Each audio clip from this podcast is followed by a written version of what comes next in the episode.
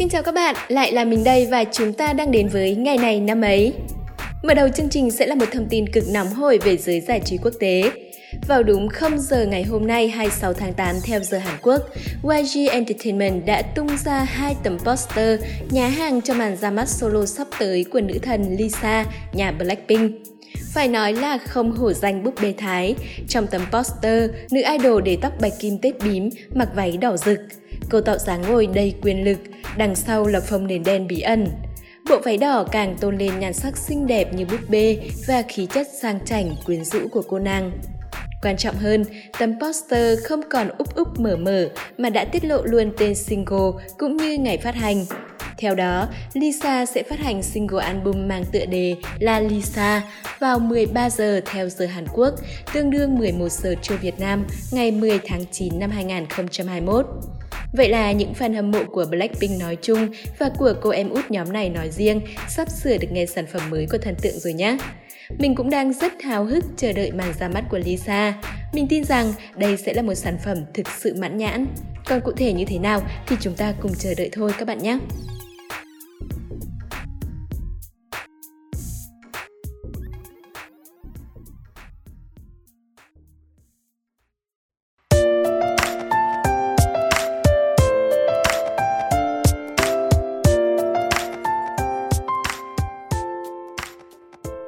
Hôm nay thứ năm ngày 26 tháng 8 là ngày thứ 238 trong năm.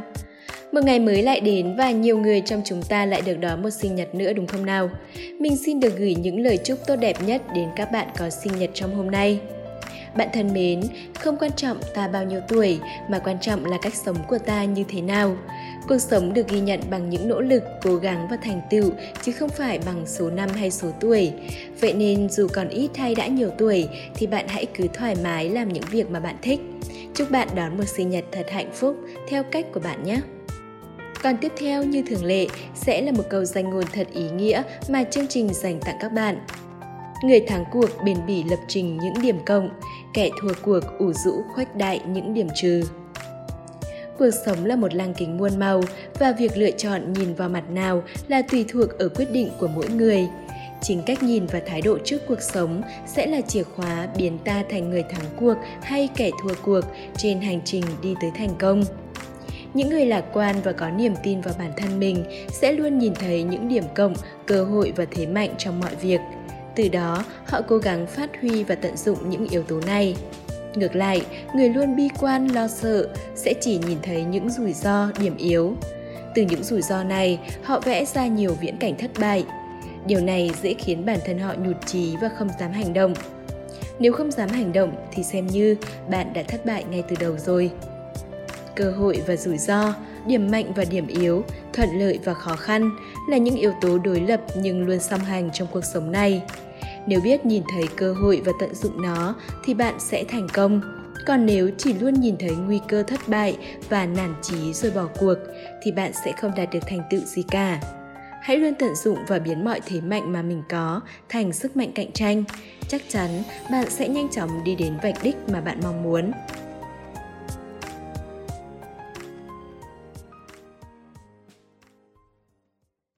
Đến với phần cuối cùng nhưng cũng là phần chính trong chương trình hôm nay, mời các bạn lắng nghe thông tin về những sự kiện đã diễn ra trong ngày này của nhiều năm về trước.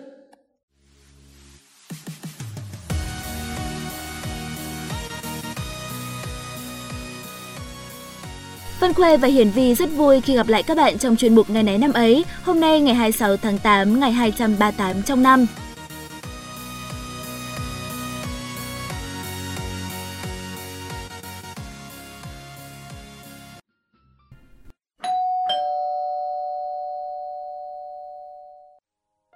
Một trong ba đội viên nữ đầu tiên và không chính thức của đội Việt Nam tuyên truyền giải phóng quân Đàm Thị Loan, sinh ngày 26 tháng 8 năm 1926. Bà cũng là một trong hai người tham gia thượng cờ tại lễ độc lập ngày 2 tháng 9 năm 1945, tổ chức tại quảng trường Ba Đình, Hà Nội. Bà còn là một sĩ quan quân đội nhân dân Việt Nam với cấp bậc trung tá. Bà là vợ của Đại tướng Hoàng Văn Thái, Tổng tham mưu trưởng đầu tiên của quân đội nhân dân Việt Nam. Bà tên thật là Đàm Thị Nết, người dân tộc Tày, quê quán tại thôn Ảng Giàng, xã Bình Long, huyện Hòa An, tỉnh Cao Bằng. Bà đã được nhà nước Việt Nam tặng thưởng huân chương độc lập, huân chương kháng chiến hạng nhất và nhiều huân chương huy chương khác. Bà qua đời vào ngày 28 tháng 1 năm 2010 tại Viện Quân y 108, hưởng thọ 84 tuổi. Chúng ta sẽ cùng chuyển sang thông tin tiếp theo. Ngày 26 tháng 8 năm 1977 là ngày sinh của nữ diva Trần Thu Hà, hay còn có nghệ danh là Hà Trần. Cô được biết đến là một nghệ sĩ có trường phái nghệ thuật đa dạng và nhiều màu sắc, luôn tìm tòi sáng tạo và thử nghiệm những phong cách mới trong âm nhạc. Trần Thu Hà là một trong bốn diva của Việt Nam là Thanh Lam, Hồng Nhung, Mỹ Linh và Trần Thu Hà. Cô sinh ra trong một gia đình có truyền thống nghệ thuật.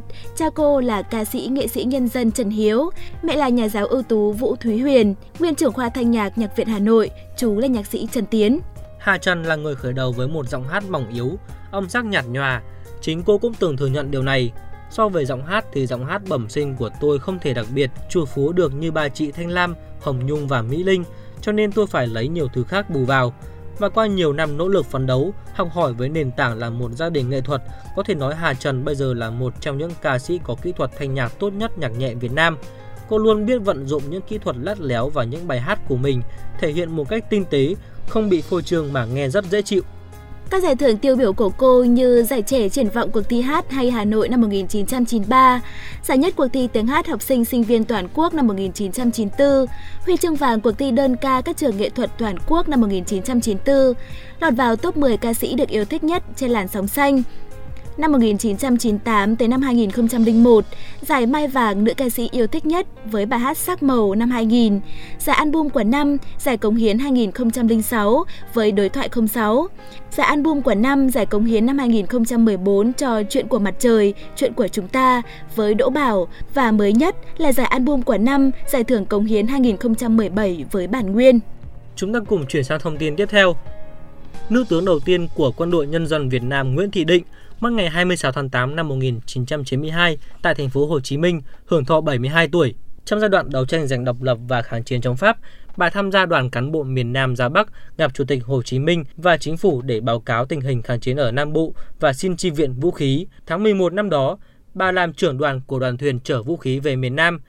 Năm 1947, bà được bầu vào tỉnh ủy Bến Tre. Từ đó, bà cùng các cán bộ lãnh đạo ở địa phương tổ chức cuộc kháng chiến của nhân dân Bến Tre, trong giai đoạn kháng chiến chống Mỹ, những năm sau khi Hiệp định Geneva được ký kết, Bến Tre là một trọng điểm cần phải bình định của chính quyền Ngô Đình Diệm. Trong thời gian này, bà là một trong những cán bộ chủ chốt của Đảng bộ Bến Tre đã cùng với các cán bộ lãnh đạo khác ra sức bảo vệ cách mạng, bảo vệ nhân dân. Năm 1964, trong Đại hội dân tộc giải phóng miền Nam lần thứ nhất, bà được bầu làm ủy viên chủ tịch Đoàn ủy ban Trung ương Mặt trận. Năm 1965, bà giữ chức Phó Tư lệnh Quân giải phóng miền Nam. Tại Đại hội Phụ nữ toàn miền Nam, bà làm hội trưởng Hội Liên hiệp Phụ nữ Giải phóng miền Nam. Năm 1974, bà được phong quân hàm thiếu tướng Quân đội Nhân dân Việt Nam. Ngày 30 tháng 8 năm 1995, bà Nguyễn Thị Định được Chủ tịch nước truy tặng danh hiệu Anh hùng lực lượng vũ trang nhân dân. Sau khi bà mất, đền thờ bà được lập tại ấp Phong Điền, xã Lương Hòa, huyện Rồng Trôm. Trong đền thờ có tượng đồng chân dung bà, tượng có chiều cao 1,75 m, nặng 1.025 kg, đặt trên bệ thờ cao 1,5 m do Bộ Quốc phòng trao tặng. Ngoài ra, nhân dân Hát Môn Hà Nội cũng đã rước bát hương của bà về thờ trong khu đền Hai Bà Trưng với niềm tự hào ngưỡng mộ về một nữ tướng. Tên của bà cũng được đặt cho nhiều tuyến phố, trường học tại nhiều địa phương khác nhau ở Việt Nam. Ngày 26 tháng 8 năm 2005, thị xã Quảng Ngãi được nâng cấp lên thành phố trực thuộc tỉnh. Đến ngày 24 tháng 9 năm 2015, thành phố Quảng Ngãi được công nhận là đô thị loại 2. Sự kiện vừa rồi đã kết thúc chuỗi sự kiện tại Việt Nam. Xin mời các bạn cùng đến với những sự kiện diễn ra trên thế giới.